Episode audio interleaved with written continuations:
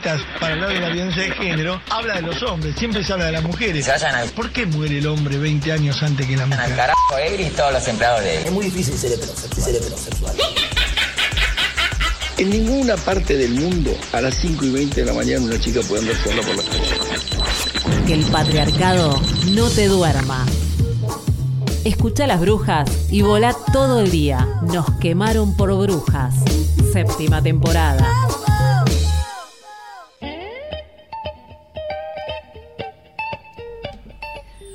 Muy buenos días, bienvenidas, bienvenides a un nuevo Nos quemaron por brujas. Hoy lunes 23 de abril estamos comenzando pasaditas las 9 de la mañana y nos quedaremos aquí hasta las 10 en Radio Presente, la radio del ex Olimpo en este lunes nublado. No voy a negar que me hubiesen dado ganas de quedarme un rato más en la cama, pero bueno, el programa y la construcción de esta comunicación alternativa y feminista me han convocado como cada lunes y a- no solo a mí, sino también a mi amiga Jessica Farías. ¿Qué tal? ¿Cómo andas? Yo estoy un poco ya, así, Sí, te sí, interrumpo, un poco peleada con la tecnología hoy. Bueno, bueno, sí. en cualquier bien. momento voy a dar vuelta a la mesa.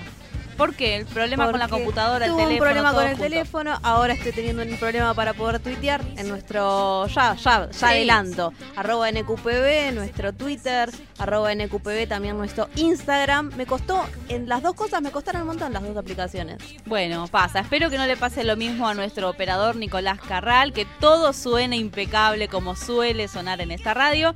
Y le damos también un gran abrazo a nuestras amigas Laura Mangialabori, Ángela Ciorciari y Raquel Paso, integrantes de este programa, que tuvieron el viernes eh, un programón que ya lo pueden escuchar en nuestras redes sociales, en, el, en Audioboom o en Spotify, con Gabriela Cabezón Cámara. Espectacular la entrevista, hermosa. Sí. Hermosa, hermosa, contando un poco eh, sobre esta tarea del ser escritora, que cualquiera puede escribir, animándonos a tomar lápiz y papel y explorar un poco el mundo de las letras. Qué bueno, ¿no? Esta apertura, porque generalmente a veces nos encontramos con oficios, con profesiones que lo que hacen es encerrar para monopolizar la tarea y ella lo que hace es abrirnos y decirnos todas podemos. Así que seguramente ya se habrá este, agotado el libro en las en todos los lugares en donde estaban vendiéndose porque después de escuchar el programa nos quedaron por brujas del viernes, huyeron este, en masa. sí, todas las oyentes. Bueno, les contamos que este programa también sale en vivo por otras radios comunitarias. Por ejemplo, si están en Córdoba, les contamos que la radio La Quinta Pata nos retransmite los lunes, miércoles y viernes a las 12 del mediodía. En la ciudad de Necochea, en FM Cooperativa 105.1, también lunes, miércoles y viernes, pero a las 10 de la noche. En Radio Revés, la radio comunitaria de la Universidad de Córdoba, nos pueden escuchar los sábados a las 3 de la tarde y en la radio comunitaria de Mar del Plata, FM de la Azotea, los sábados a las 6 de la tarde. Así que ahí nos quemaron por brujas de todos los colores en todas las radios en todas las ciudades y aquí como saben hasta las 10 de la mañana en la radio comunitaria de Floresta. De las redes sociales, algunas dijimos, pero completamos la lista, no. No, la completamos, la completamos. Sí, bien. sí. Este, Facebook nos quemaron por brujas. También nos podés encontrar en Audioboom y en Spotify nos quemaron por brujas. Este, siempre lo digo mal. Pero bueno, Vamos, no, otra, viste si que es un sello. Otra vez, ah, tenemos tiempo, venimos bien en tiempo. ¿eh? No, no, No, tranquila, no, después lo voy practicando y cuando termine el año quiero que se junten todas las veces que dije esa palabra y ver cómo fue evolucionando. Perfecto, vamos a hacer esa tarea de edición. Bueno, eh, tenemos mucha información, así que podemos ya mismo empezar con la lectura de noticias. Les recomendamos que no se vayan, que se queden escuchándonos por el www.radiopresente.org.ar, sino que pueden escuchar, pueden escucharnos también a través de la, de la aplicación de Tuning en el celular y al mediodía ya pueden volver a escuchar este programa en Spotify o en Audioboom. Hay un montón de opciones para escucharnos quemaron por brujas. Si estás en vivo, entonces quédate porque nos queda mucho más programa por delante. Nos quemaron por brujas.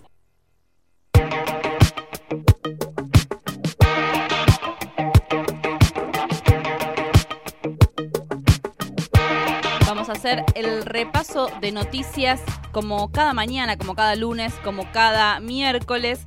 Algunas que tienen que ver con el transporte. Bueno, trabajadoras y trabajadoras y trabajadores del subte y premetro realizaron hoy y realizarán durante algunos días de esta semana medidas de fuerza en el marco del plan de lucha que lleva adelante los metrodelegados en rechazo al acuerdo paritario firmado eh, hace algunos días por la UTA. ¿Se acuerdan que ya hablamos? La semana pasada también eh, hubieron medidas de fuerza. Esta semana el cronograma dice que hoy, tempranito, la línea C tuvo paro, ¿no? Hasta las 7 y media de la mañana. Mañana martes de 7 a 9 de la mañana va a haber apertura de molinetes en la estación Congreso de Tucumán, esto es la línea D. Y el miércoles de 5 y media a 7 y media de la mañana paro en la línea D. Recordemos, el domingo pasado balearon, perdón, el domingo balearon a un, a un colectivero de la línea D. Hay paro por tiempo indefinido de esta eh, línea 110. Ahí está, línea 110 de colectivo. Eh, hay paro por tiempo indefinido. Esto fue cuando circulaba ahí por el barrio de la Paternal. Eh, bueno, atentos entonces, a, atentos, atentas al, al transporte esta semana. Perfecto. Y vamos a decir algo respecto de las tarifas. La semana pasada también estuvimos hablando de este ruidazo después de. eh, ¿cómo, lo, ¿Cómo llamarlo? El velazo. Después la marcha de las velas, en realidad, pero quería reducirlo. El velazo suena rarísimo. Eh, finalmente, hoy, ante este, diferentes dichos de que suben las tarifas, de que en realidad no van a subir más, pero sabemos que hasta octubre de 2019 va a haber aumentos, eh, lo que se estuvo anunciando en las redes sociales es un llamado a realizar esta noche un paro de luz. Paro de luz rarísimo, ¿no? Pero Sí. en realidad es que Apagón. desconecte, claro, apagón, que desconectes todo de 8 a 9 de la noche para justamente este, dar cuenta de que los ajustes nos están apretando demasiado y estamos en contra entonces de esta suba exorbitante de las tarifas. Para seguir entonces con este cronograma de actividades, ¿se acuerdan que la semana pasada hablamos con eh, Camila, compañera del Centro de Estudiantes del Instituto Joaquín B. Eh. González, en relación a las diferentes movidas que venían haciendo estudiantes y, y estudiantes, mujeres, compañeros, compañeras, sobre este proyecto de destruir estos 29 centros educativos y convertirlos en una sola universidad, ¿no? Esto del Unicaba. En aquella nota, Camila hablaba de una posible movilización el 24 de abril, quedó confirmada, va a haber un corte unificado en el obelisco, seamos miles, piden los y las estudiantes. Esto será entonces mañana, 24 de abril a las 5 de la tarde. Piden el retiro urgente del proyecto Unicaba. Y el horario, bueno, además de esta movilización, a las 2 de la tarde habrá clases públicas, a las 5 corte en el obelisco y 18.30 asamblea general. Hay un hashtag que es eh, numeral al obelisco por los 29, así que invitamos a todos y todas a sumarse. Y en materia educativa, comentemos, Frente de Unidad Docente Bonaerense rechazó la oferta del gobierno provincial, la propuesta es insuficiente y entonces están anunciando un paro y movilización para el miércoles 25, es decir, en dos días, exigen que no haya más despidos, que se abran las paritarias y un mayor presupuesto para educación, salud, justicia y niñez, entre otros reclamos. Así es, bueno, viene una semana cargadita entonces de movilizaciones y reclamos de trabajadores y trabajadoras. Eh, hacemos un breve repaso por lo que fue la semana pasada en relación al juicio por Diana Zacayán. El viernes, este viernes pasado, se realizó la quinta audiencia, se había suspendido los días anteriores, recuerden. Esta fue la quinta audiencia del juicio por el travesticidio de Diana Zacayán. Este día, el viernes pasado, declaró un testigo de la noche del travesticidio, CM, sus, iniciales, para cuidar la identidad. Es un vecino del edificio de Flores donde vivía Diana y donde eh, efectivamente fue asesinada el sábado 10 de octubre y domingo 11. Eh, dijo este testigo no conocer a Diana ni a Marino, que es el único imputado por este travesticidio, no conocerlos por sus nombres al menos, y que cuando volvió a su casa ese sábado a la madrugada y abrió la puerta de entrada, vio a dos personas del lado de adentro que estaban escondidas y apenas abrió la puerta salieron del edificio. Este fue parte fue parte del relato de este testigo, CM, un vecino de Diana. Algunas fechas para tener en cuenta de las próximas audiencias. 2 de mayo, el miércoles que viene a las 9 de la mañana. Luego 7 de mayo, 14 de mayo y 21 de mayo son las audiencias que quedan por delante. Perfecto, y tenemos una última noticia para actualizarte, vos que estás recién encendiendo la radio, que ya llevas algunas horas ahí dándole al mate, pero querés comunicar, querés informarte con comunicación que tiene las lentes violetas, los auriculares, vi- todo violeta, porque es comunicación feminista. Te contamos que finalmente Copa América Femenina 2018 terminó ayer. Argentina quedó en tercer lugar. Eh, finalmente campeón es la, el seleccionado de Brasil. Argentina, Esa duda que Sí, teníamos de sí. si Brasil era tan grande en el seleccionado femenino como en el masculino, parece que la respuesta cae de madura. Habrá que, habrá que ver, ¿eh? habrá que ver. Eh, lo que sí es también una, algo, una realidad es que la selección argentina va al repechaje para ir al Mundial de Francia 2019. Eso vamos a decirlo. Dicen que las, la- las compañeras jugadoras no venían bien de ánimo después del partido de ayer. No sé, veremos si las comunicaciones nos permiten este, establecer algún tipo de, de contacto. Si no, bueno, este, bueno, no, lo in- inventaremos. Tendremos un buen análisis, Sí, un buen análisis de cómo fue el desempeño del albiceleste y del resto de los equipos, pero bueno, a nosotras nos interesa justamente cómo fue el seleccionado argentino, que estuvo ahí negado por, por todas las federaciones argentinas, por la Federación Argentina de Fútbol, pero bueno, nosotras acá reivindicamos el, el balompié de estas compañeras que la verdad que la rompen. Ahora sí, nos metemos en las noticias de los portales, rompemos el cerco informativo y arrancamos con Tiempo Argentino. Esta cooperativa que ya cumplió dos años nos cuenta algo que anoche ya era una realidad, ¿no? Ya con más del 80% de las mesas escrutadas. El hijo del secretario privado del dictador Stroessner es el nuevo presidente del Paraguay. Eh, estamos hablando de Mario Abdo Benítez del Partido Colorado. Se impuso por unos cuatro puntitos, no tanto, pero bueno, finalmente ganó. Eh, respecto la mm, Alianza a Ganar, que un poco venía a este, continuar los pasos del expresidente Fernando Lugo. Veremos que cómo continúa. De todas maneras, ya más del 80% de las mesas escrutadas es bastante. Una de las este, principales cuestiones que, que propone el Partido Colorado en caso de ser presidente es una revolución educativa ponemos entre comillas, esto de revolución educativa nos suena bastante también por, estos, por estas tierras, y reestructurar el sistema impositivo del país. Eh, del otro lado, vamos a decir que la, propuesta del Frente Ganar venía con algunas... Este, algunas propuestas, algunos proyectos, mm, digamos, un poquito más progresistas o pensando en lo social. En este caso, el Partido Colorado, bueno, no, no es entonces la, la propuesta que trae entre manos.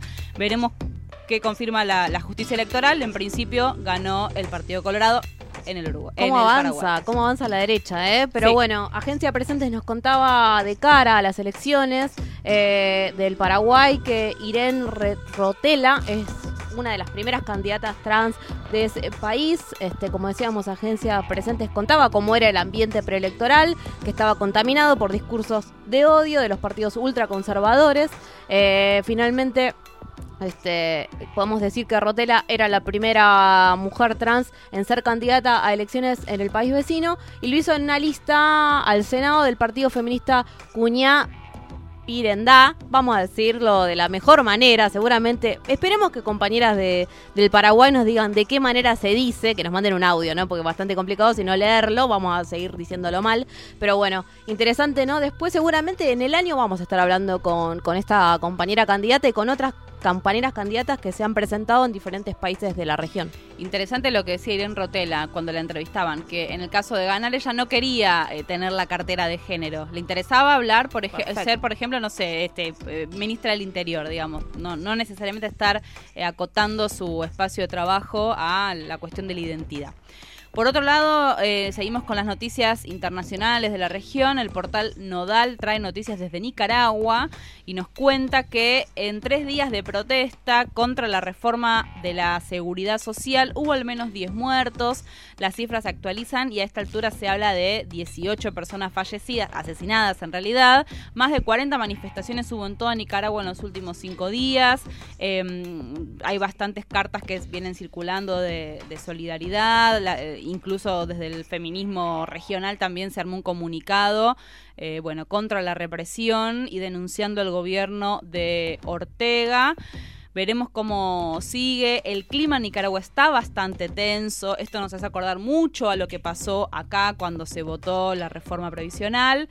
No hubo muertos, por supuesto, pero sí el clima de el gobierno impone las normas a como dé lugar a costa de toda la población. Bueno, algo de esto nos resuena eh, de lo que pasó en Argentina con lo que está sucediendo ahora en Nicaragua, cuando el presidente, el domingo 22, anunció que daba marcha atrás en las medidas anunciadas, obviamente fruto de eh, la brutal repres- represión y las casi 20 personas muertas. Y nos volvemos aquí al país FM época Huyo. Lo que nos cuenta es, lo que hace es actualizar lo que está sucediendo allá por San Martín de los Andes. ¿Se acuerdan que la semana pasada hablábamos de eh, una comunidad mapuche que estaba ahí este, cuidando, resguardando territorio? Eh, territorio que se supone que es de el el amado, el aclamado jugador de básquet Manuel Ginóbili, bueno, este, la comunidad mapuche de Villa Langostura fue denunciada por turbación a causa de ese resguardo. Eh, esto lo comenzaron la semana pasada. Lo que hacen es estar ahí trabando eh, un desmonte para abrir una calle pública. Así que estas, estos compañeros y compañeras de FM Pocahuyo lo que están haciendo es contarnos minuto a minuto qué es lo que va sucediendo por allá por el sur.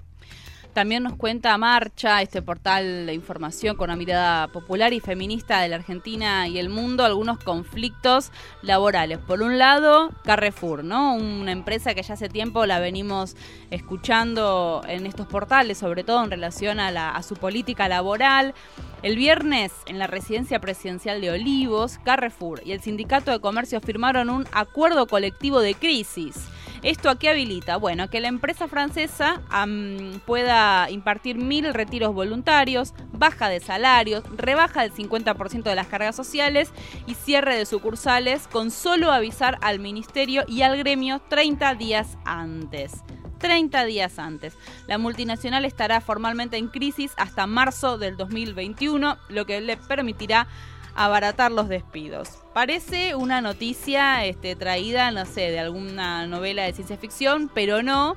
En este acuerdo, bueno, Carrefour entonces tiene vía libre para bajar salarios y despedir gente. Por otro lado, también nos cuenta Marcha sobre los despidos en el Ministerio de Agroindustria. Eh, el ajuste se profundiza en el Ministerio de Agroindustria que dirige Luis Miguel Echevere, expresidente de la Sociedad Rural. Más de 300 familias se quedaron en la calle en los últimos días. Desde hoy, lunes, habrá protestas y asambleas de trabajadores y trabajadoras para exigir la reincorporación. Este ministerio ya había reducido en los últimos dos años unos 700 puestos de su planta y ahora sumó una poda laboral del casi el 10% de la nómina actual. Impresionante, estas son las noticias entonces que nos traen los portales de comunicación alternativa, popular y comunitaria de la Argentina. Información, economía, deportes, series, películas, música, literatura. Nos quemaron por brujas. Séptima temporada.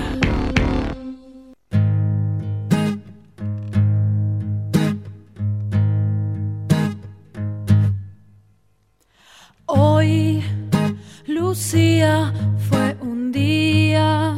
Suspendido en el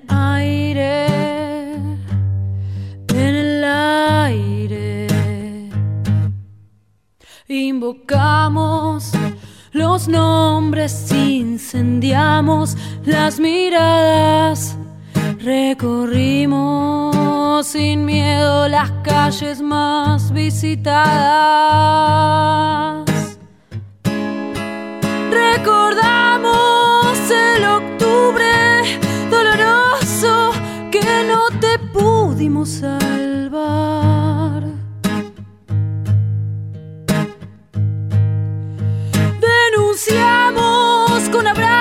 Besos firmes y prohibidos a este orden patriarcal.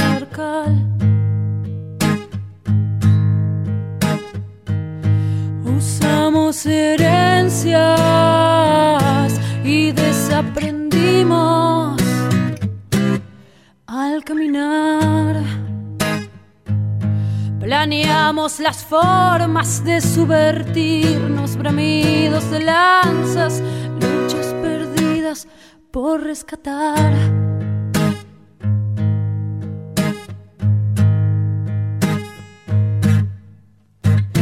Hoy, Micaela fue un día suspendido en el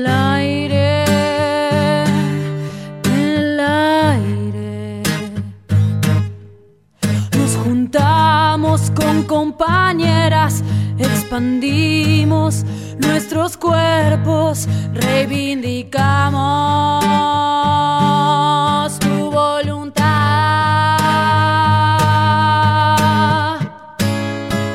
Recordamos el abril tenebroso que no te pudimos.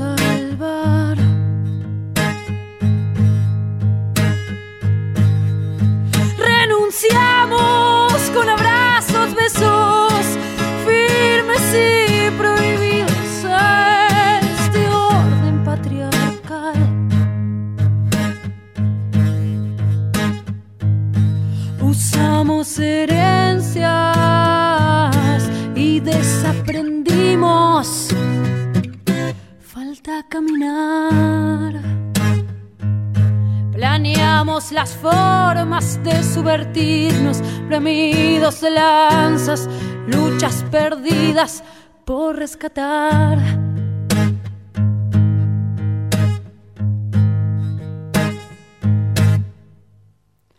Hoy, mujeres, es un día suspendido en el aire,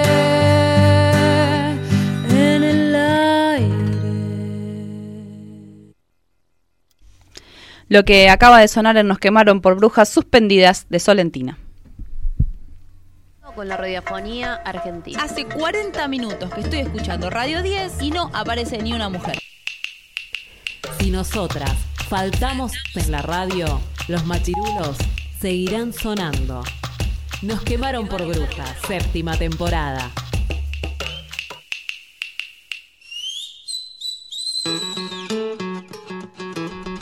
19 grados 6 décimas en la ciudad de Buenos Aires. La mínima ya estamos a un pasito de llegarla porque están pronosticados 20 grados de mínima, 25 grados de máxima, algunas lluvias para la tarde-noche, pero con la posibilidad de que un rayito de sol en algún momento venga a secar un poco la humedad o peor, o a levantar el calor que esta humedad viene trayéndose varios días. Eh, tenemos ya mm, todo listo, todo preparado para darle la bienvenida a nuestra columnista Aldana Vales. Buenos días. A ver, quiero, ¿se te escucha bien? Ahí me escuchan, Ahora te ahí me- ahí me escuchamos eh, mejor. Bueno, como cada lunes, Aldana, desde Economía Feminista, viene aquí a- al aire de Nos Quemaron por Brujas a pensar con nosotras algunas cuestiones vinculadas a la agenda política y económica.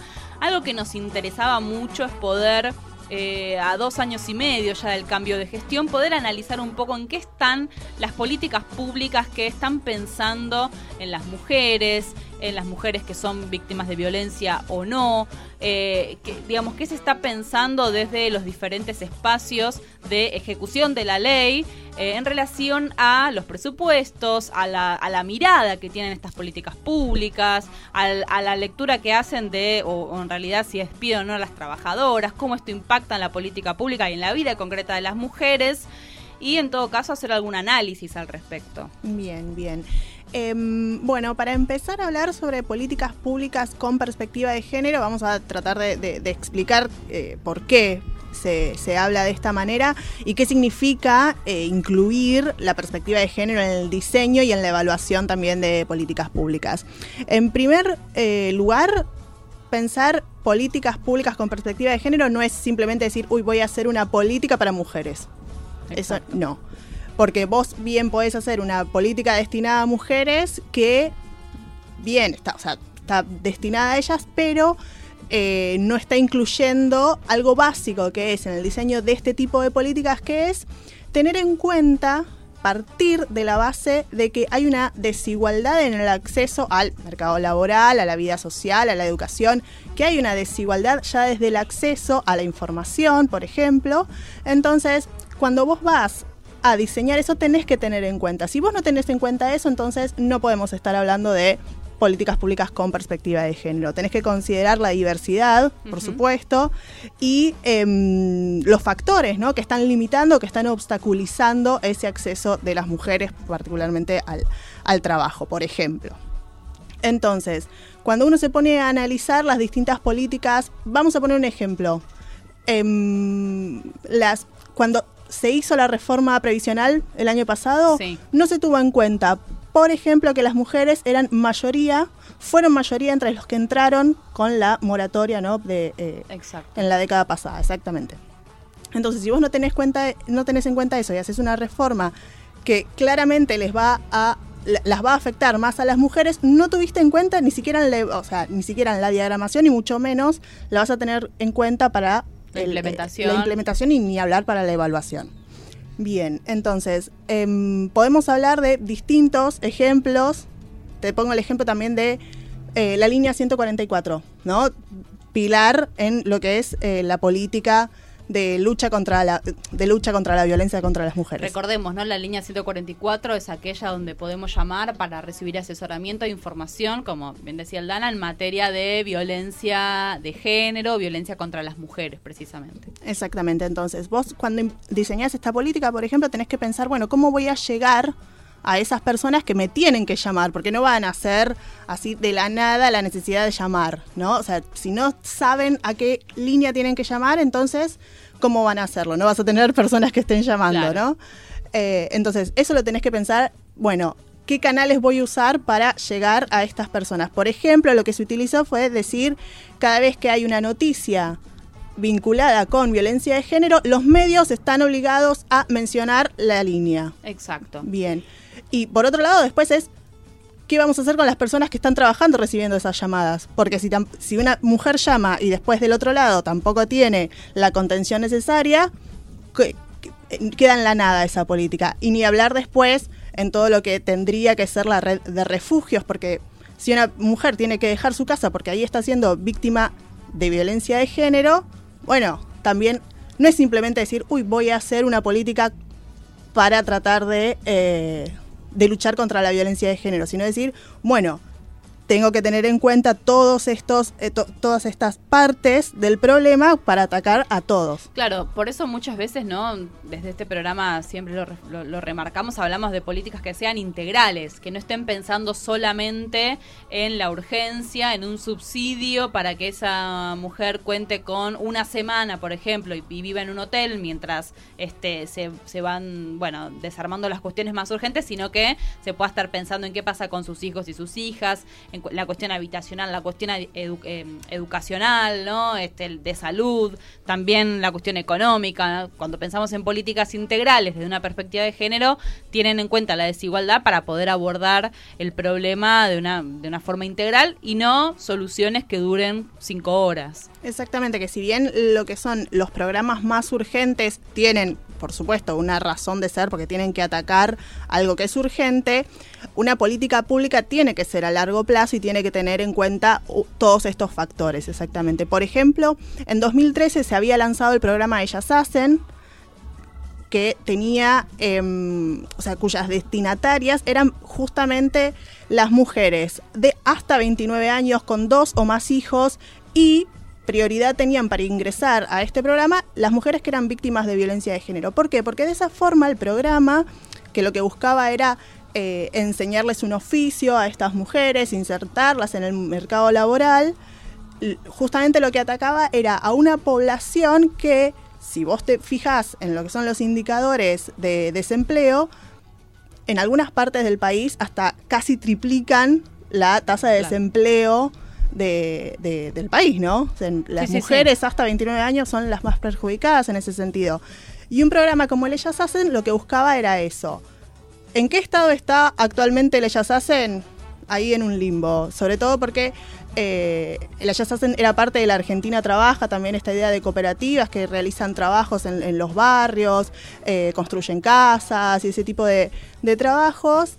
Eh, el, gobierno de Mauricio Macri lo que hizo fue ahora juntar estos programas, crear el programa Hacemos Futuro, que lo que sucede, que con lo que sucede con este programa, como sucede con un montón de programas que dicen que tienen perspectiva de género, es quedar en las buenas intenciones, decir, bueno, un par de lineamientos, pero en, digamos, lo efectivo no se traduce.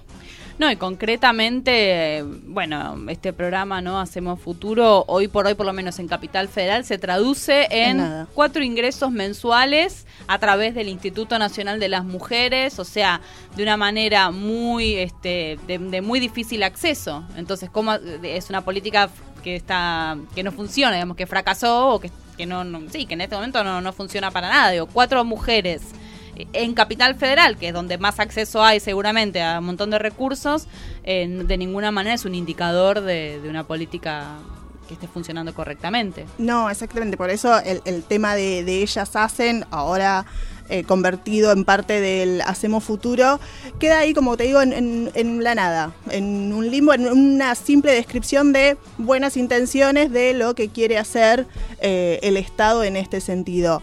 Y lo que también termina pasando de, bueno, por ¿cómo hacemos para evaluar? Vos me decías, ¿qué, tipo de indicador es este? Bueno, el problema con un montón de políticas públicas que dicen tener perspectiva de género es que después no las podés medir porque no hay indicadores. Vos me decías al principio, bueno, hablemos de presupuesto. Bueno, el presupuesto no menciona eh, algo particular para tratar de luchar contra la, bueno, con la desigualdad, ¿no? La desigualdad de, de género. Todo lo contrario, si vos ves el presupuesto eh, para este año, ¿no? El que se votó el año pasado, la palabra mujer está cuatro veces y siempre asociado a maternidad, por supuesto, ¿no? Eh, y eh, mencionaba así en, notas al pie, o sea, directamente, si en la ley que te va a sentar las bases para cuál va a ser tu política pública durante el próximo año no las estás mencionando, entonces, ¿qué perspectiva de género tiene tu gobierno? Cero.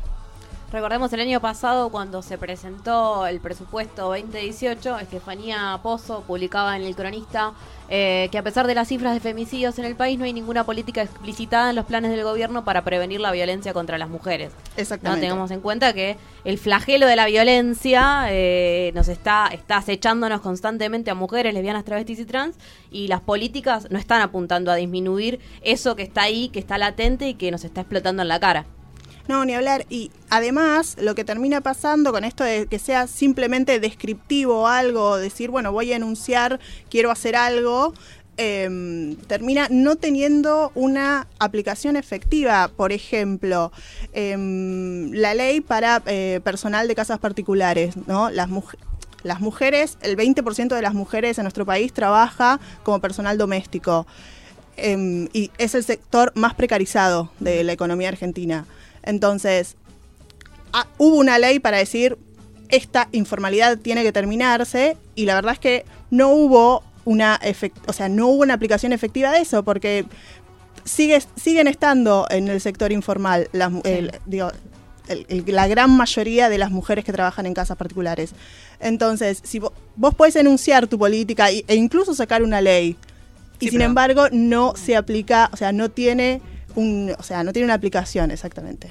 Eh, algo similar pasa con el cupo trans en provincia de Buenos Aires, ni hablar desde el vamos de la reglamentación que no, que no está. Sí, son muy pocos los distritos que cuentan con una ley y después cuando pensamos en eh, qué mm, una ley de cupo laboral trans, después en, de en qué medida esto se está aplicando, eh, bueno, ahí ya los números, ¿no? Nuevamente eh, los indicadores dan este, bastante, bastante mal. Exacto, porque vos podés sacar una ley que sea muy bonita, todo lo que quieras, pero si desde el momento en el que pensaste tus herramientas para estas políticas públicas no tuviste en cuenta la forma en que se iba a implementar o los obstáculos que iba a tener para implementarse, bueno, entonces eso es una falta de perspectiva de género al momento de diseñar e implementar una política pública. Esta podría ser entonces la gran conclusión de tu columna esta mañana, la ausencia de una lectura de género, una perspectiva feminista en el diseño y en la implementación y ni hablar también en la evaluación de las políticas públicas. Exactamente. Perfecto, acá Aldana deprimiéndonos como cada lunes por la No, mañana, no, por mentira, favor. mentira, pero nos bueno, ayuda a entender muchísimo cual. más cuál es la, la coyuntura, lo que nos está atravesando, porque justamente no pasa muchísimo, lo vimos en el informe, faltamos en la radio, en donde compañeras que saben muchísimo de economía y de política no están invitadas, no son parte de los programas más escuchados de la primera mañana, de las radios más escuchadas de la República Argentina, y es necesario contar con las voces de estas expertas en la materia para entender qué nos está pasando, porque después esos recortes no llegan y las más sacudidas somos nosotras y nuestros bolsillos. Bien, Prometo que para la próxima les traigo algo más alegre. Aldana, muchas gracias. Gracias a ustedes. Radio Tierra Campesina, la 89.1. La radio de la Unión de los Trabajadores Rurales Sin Tierra, el Movimiento Nacional Campesino Indígena. Corre el día. Asociación Mundial de Radios Comunitarias, AMARC, Argentina. Arte y memoria. Arte y memoria. Exposición del artista plástico Alberto, Barret. Y presentación del libro Autobiografía clandestina. Arte y memoria. Sábado 21 de abril, 18 horas, en el ex centro clandestino de detención, tortura y exterminio Olimpo. Ramón Falcón, 4250, Ciudad Autónoma de Buenos Aires, Floresta. 365d.org. ¿Qué queremos? Que se concrete la desinversión de todos los grupos multimediáticos que no cumplen con lo dispuesto en el artículo 45 de la Ley de Servicios de Comunicación Audiovisual. Según la ley, a nivel nacional, nadie puede tener más de 10 licencias en total, sean de radio o de televisión, y no más de 24 canales de cable. Una licencia es un permiso concursable para gestionar un medio durante un plazo determinado. En el caso de las localidades, nadie podrá tener más de una radio AM, una FM y un canal de cable, siempre que no tengan un canal de aire y viceversa. O sea, que lo que queremos nosotros es que nadie tenga más medios de comunicación que los que permite la ley. Queremos ver y escuchar medios comunitarios, alternativos y populares. 365D. Prohibido. Prohibido girar a la derecha.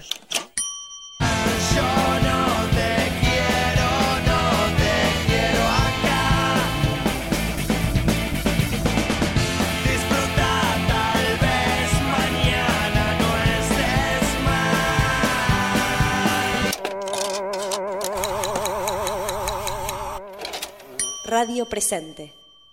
En la lucha contra el patriarcado, las brujas decimos presente.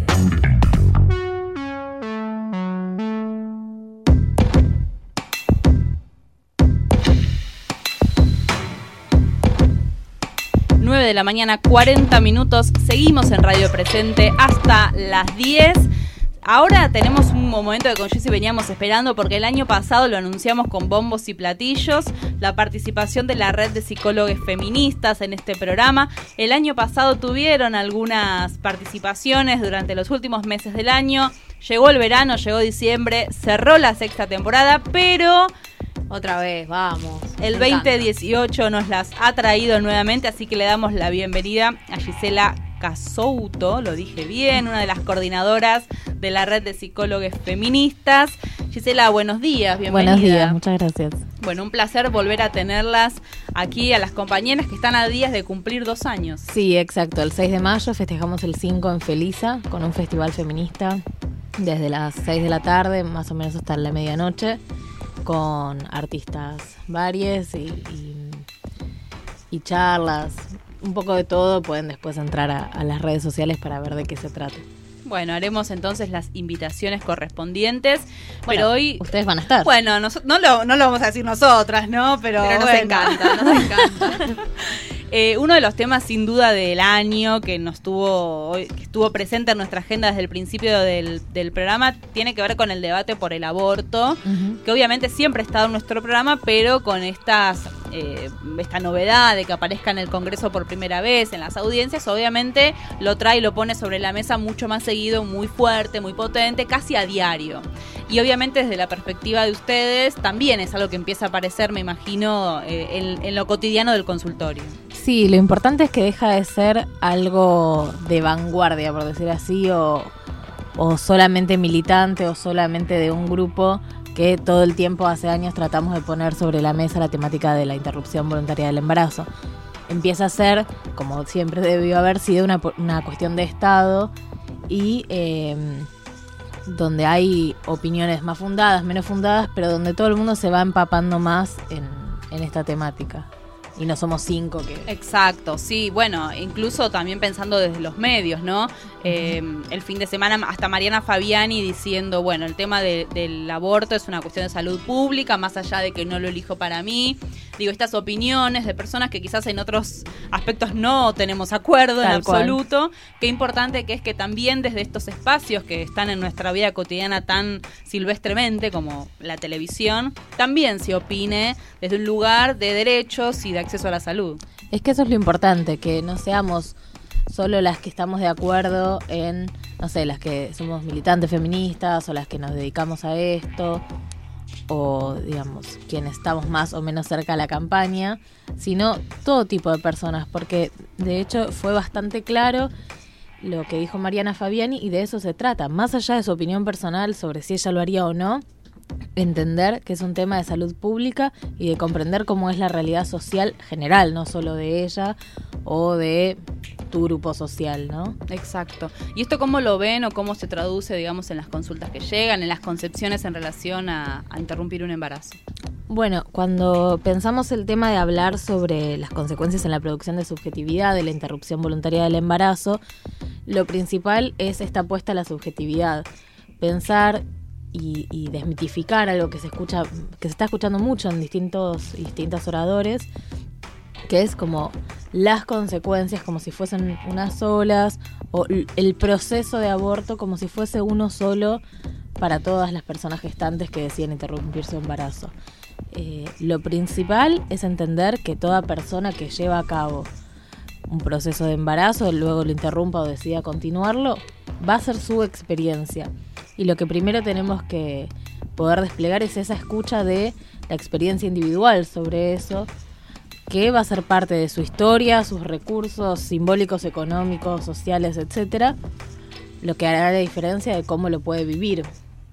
Eh, por eso es tan importante que la escucha desde el consultorio y desde otros lugares donde desplegamos nuestro trabajo sea atravesado por una perspectiva de género, porque si no ya vamos con un montón de, si- de- de significantes y significados a depositarle a lo que creemos que debería ser eh, el proceso de interrupción del embarazo. Incluso aparece mucho esto de, bueno, eh, no estamos a, estamos a favor de la legalización, de la despenalización, no a favor del aborto, porque, digamos, es traumática la situación de atravesar una interrupción del embarazo, ¿no? Aparece como una especie de argumento conciliador, quizás Exacto. con este, los y las antiderechos, pero esto que vos decías, la verdad que la experiencia personal, eh, bueno, es, es casi Personal. es personal, justamente. Sí, además, bueno, entiendo que se trata de una, de una estrategia en un punto donde empezar a hablar del tema eh, implica pensar de qué manera va a generar menos rechazo en una sociedad que siempre tuvo bastante rechazo en hablar públicamente de esto. Lo hacen en privado y en público se niega y no se habla y se condena. Entonces entiendo que es una estrategia, lo mismo que hablar de las muertes de mujeres pobres. que sí, es verdad, es un factor súper importante, pero esas mujeres, como cualquier persona con capacidad de gestar, tiene que poder interrumpir su embarazo no solo por la posibilidad de morir en un embarazo clandestino, sino porque es dueña de su cuerpo. Entonces, si no, quedamos en algo medio raro donde se sigue armando esta diferenciación en que la persona que lo puede pagar puede abortar porque es dueña de su cuerpo y la pobre porque si no muere. Claro. Cuando en realidad tendríamos que partir de la base de la soberanía sobre nuestros cuerpos. Igualmente entendemos que el enemigo y la enemiga no es aquel que plantea eso, sino la, la vereda de enfrente que justamente son los antiderechos mal llamados pro vida. Eh, pero, pero bueno, es interesante pensar qué hay detrás de esta propuesta de eh, aborto no, despenalización sí, que puede ser una cuestión estratégica de pensar qué genera menos rechazo, pero sigue poniéndonos en un lugar de víctimas y no de soberanas sobre nuestros cuerpos, ¿no? Y es, es bastante complejo, donde además arma un proceso unificado para todas las personas que deciden interrumpir su embarazo, y no es así. Eh, hoy en día se, se piensa que mm, las consecuencias traumáticas, por ponerle un nombre, están más ligadas a la clandestinidad que a la interrupción en sí del embarazo. Por supuesto, y justamente como es personal, una persona más allá de que sea legal puede después tener consecuencias poco favorables, como también de una operación de amígdalas, como también de una separación, como o de un embarazo a término. Exacto, digo, la maternidad también puede ser sumamente traumática, eh, o la paternidad. Entonces, pensar que es una causa-consecuencia lineal, aborto, consecuencias traumáticas, es de no escuchar las experiencias personales, no solo de interrupción del embarazo, sino de continuidad, ¿no? Donde muchas personas luego o se arrepienten o es algo que sale de sus posibilidades de, psíquicas de, llevar a cabo. Eh, pero sí lo que podemos pensar es que la mayoría de las consecuencias en realidad están ligadas a la clandestinidad, porque no se puede hablar del tema, en general se hace en secreto. eh, si después tienes alguna duda no puedes acceder al sistema de salud y todo se maneja en una ilegalidad que por suerte están las socorristas que siempre digamos, están muy dispuestas a escucharte y a darte una mano antes, durante y después. Pero por eso eh, el mayor riesgo lo tienen las mujeres jóvenes porque en general no tienen una red de contención y una autonomía tan grande como las adultas tenemos, ¿no?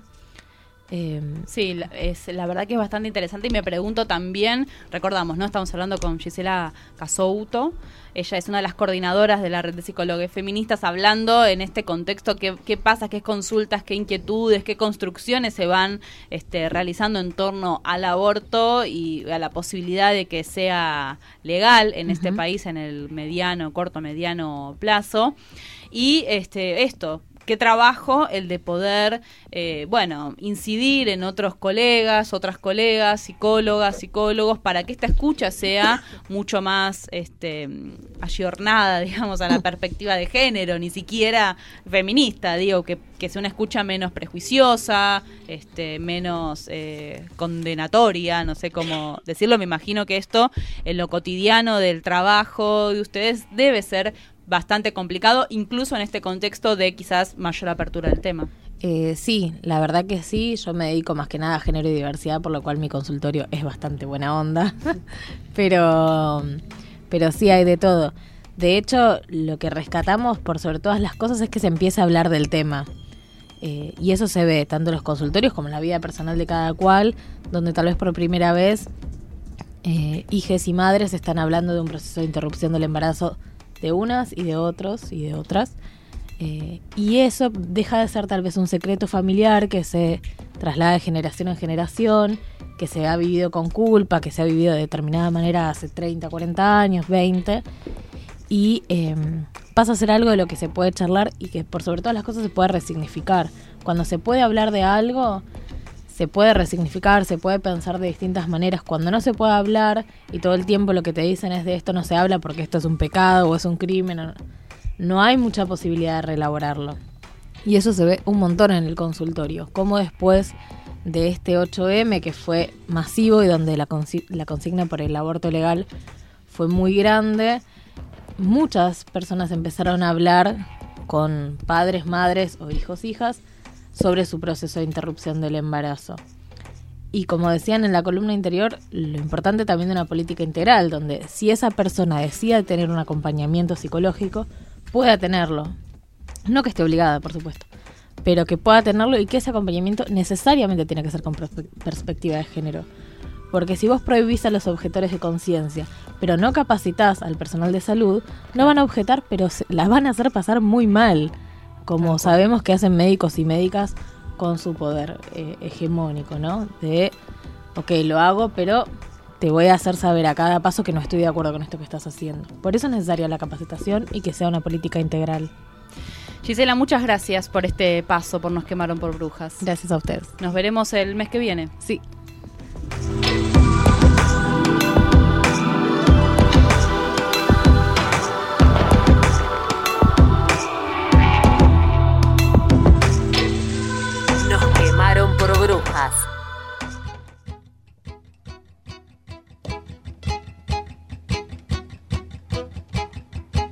A veces sos tan irreal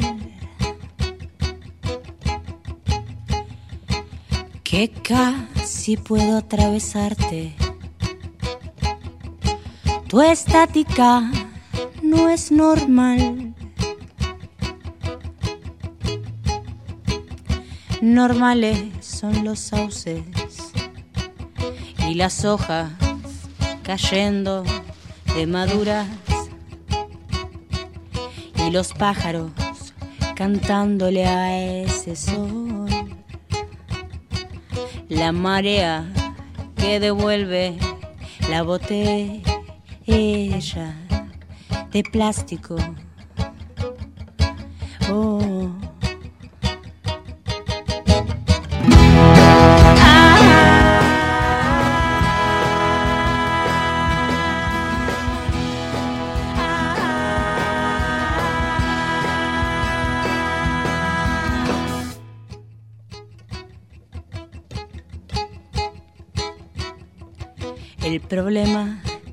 Casi siempre es el mensaje descompuesto por las sales de la mar. No todas somos tan subliminales. No es explícita tu forma de mirar. Lo explícito de hoy es el silencio y las pocas ganas de salir allá afuera, te lo juro, está lloviendo, yo me quedo, yo me quedo.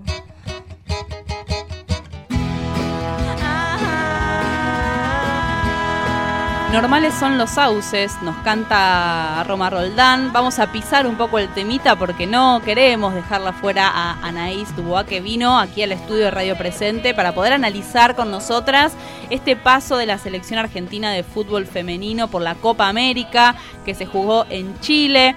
Anaís, bueno, buenos días, gracias por venirte, te tenemos de cuerpo presente esta vez. Sí, y me encanta estar con ustedes presentes, mucho más agradable que estar ahí en mi estudio con el claro, teléfono. con el teléfono. Bueno, ayer, este, la verdad que pensamos que el resultado no fue malo, ¿no? Hablamos de la Copa América eh, de fútbol femenino, digo el resultado para la selección argentina, su tránsito por esta Copa América. Sin embargo, bueno, habría que pensar un poco más qué pasó, cómo le fue, cómo se sentirán ellas, qué se vio ayer en la transmisión. Eh, mira, eh, si miramos la Copa América de manera global, eh, no, no es, nada malo el resultado, no es, es, de hecho muy positivo todo lo que hizo la selección argentina en, este, en esta competencia. Eh, se entiende que por ahí hoy en día para las jugadoras es un día un poco difícil. ayer se las veía muy decepcionadas después del partido y también cuando cuando subieron a, a recibir la medalla del tercer puesto, porque no hay que olvidarse que lograron un tercer puesto eh, cuando ya lo hablamos eh, las semanas anteriores, es una eh, selección, un equipo que venía con muy poca preparación, eh, apenas una semana de, de preparación en conjunto antes de, llegar a Chile. jugaron muy pocos amistosos juntas antes de, de esta competencia y hace menos de un año que retomaron el entrenamiento. Así que con todas estas condiciones, la, la verdad es que llegar a este tercer puesto que les abre la puerta a un repechaje eh, ya es un logro enorme. Eh, no solamente eso, a nivel deportivo, eh, yo vi casi todos los partidos de la selección argentina y, casi toda la Copa, se notó la mejora en el juego, también lo habíamos hablado, estas victorias te te unifican un grupo porque lograron ganar partidos y la competencia te fortalece en tu juego. Y, es- y esto me parece que eh, eh, lo van a poder, van a poder capitalizar sobre esto de cara al repechaje. Explico un poco cómo es.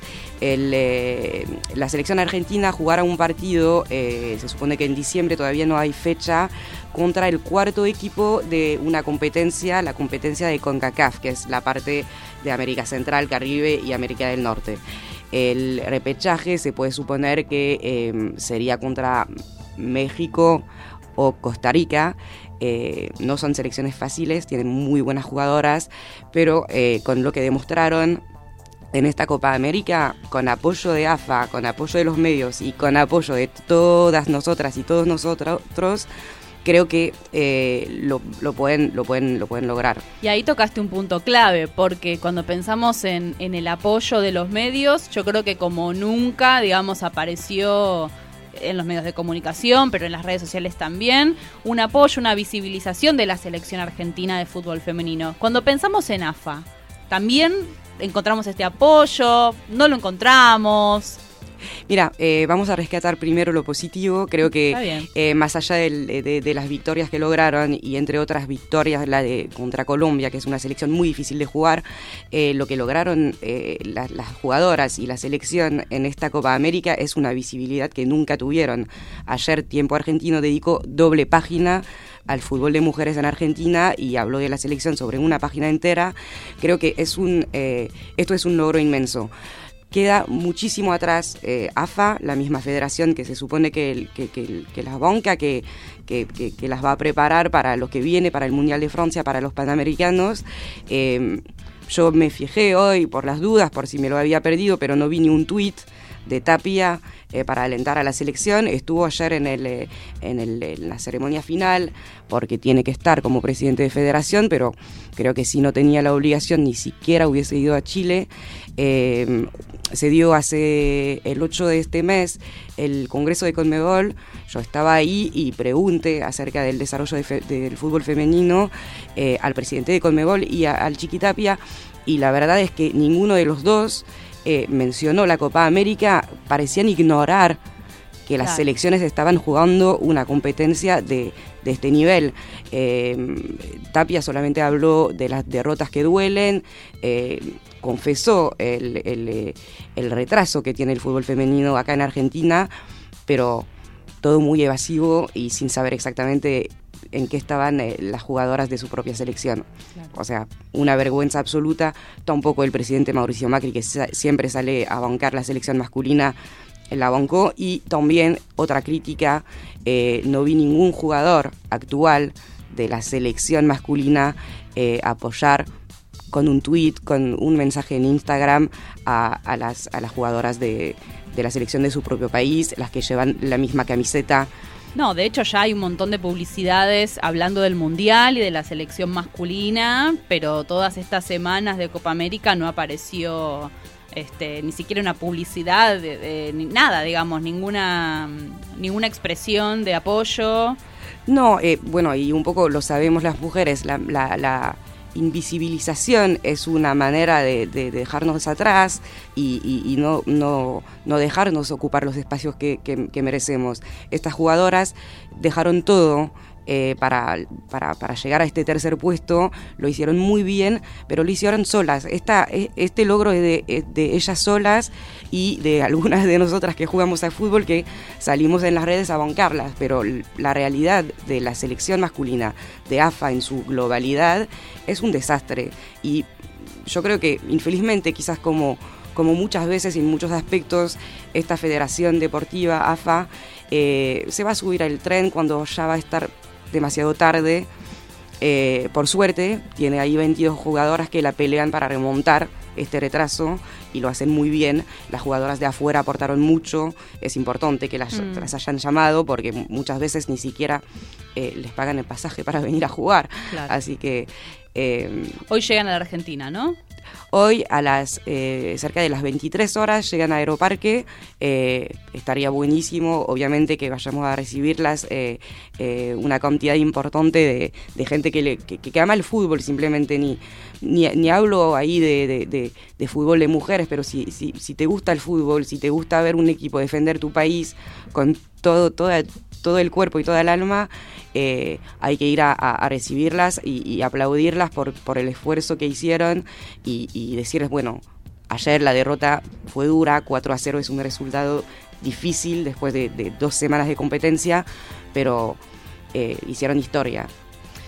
Así es. Bueno, este, hemos seguido desde acá esta Copa América gracias a Anaís que nos mantuvo ahí muy informada. Muchas gracias por venirte hasta aquí a la radio hoy. No, gracias a ustedes por dejarme este espacio y, y encantada de estar con ustedes hoy. Che, ¿qué está pasando con la radiofonía argentina? Hace 40 minutos que estoy escuchando Radio 10 y no aparece ni una mujer.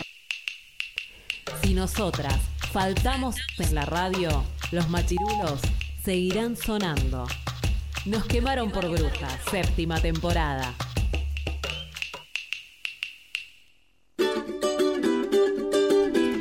Nos quedamos fuera del aire hablando de la AFA, de la Yo selección, del estoy presidente. Agarrando un bidón y yendo a la estación de servicio por un poco de nafta. Sí, no lo dudo, Jessica Farías. Se ha terminado un nuevo programa de Nos quemaron por brujas.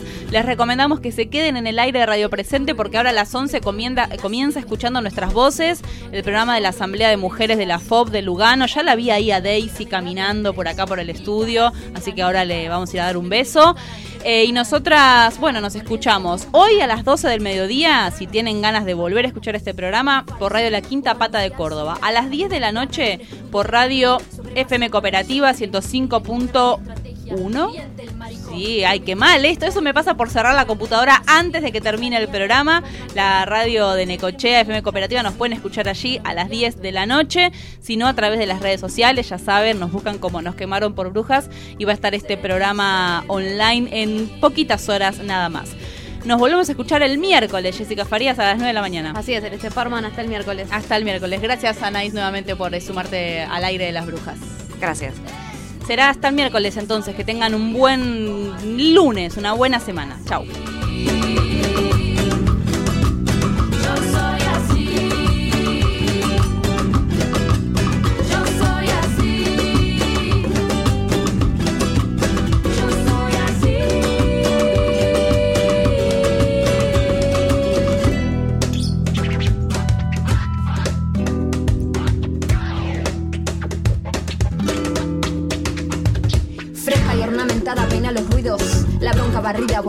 Suspiro, el rezo, el ramo seco, saca su pecho y lo muestra concierto. ¡Ah! Desconcéntrase la audiencia, laten con fuerza los tímpanos, su lengua ronca segmento, fragmentan frases, sus pensamientos, alma de viento, descontenta, desconcierta el timbre ajeno, el ajeno de algunos propio, el agujero resuelto en lo obvio, un robo, un novio, la necedad de borrarse en otro, carencia refleja hielo, el objeto quieto, la vanidad es un reto para quien incompleto encuentro.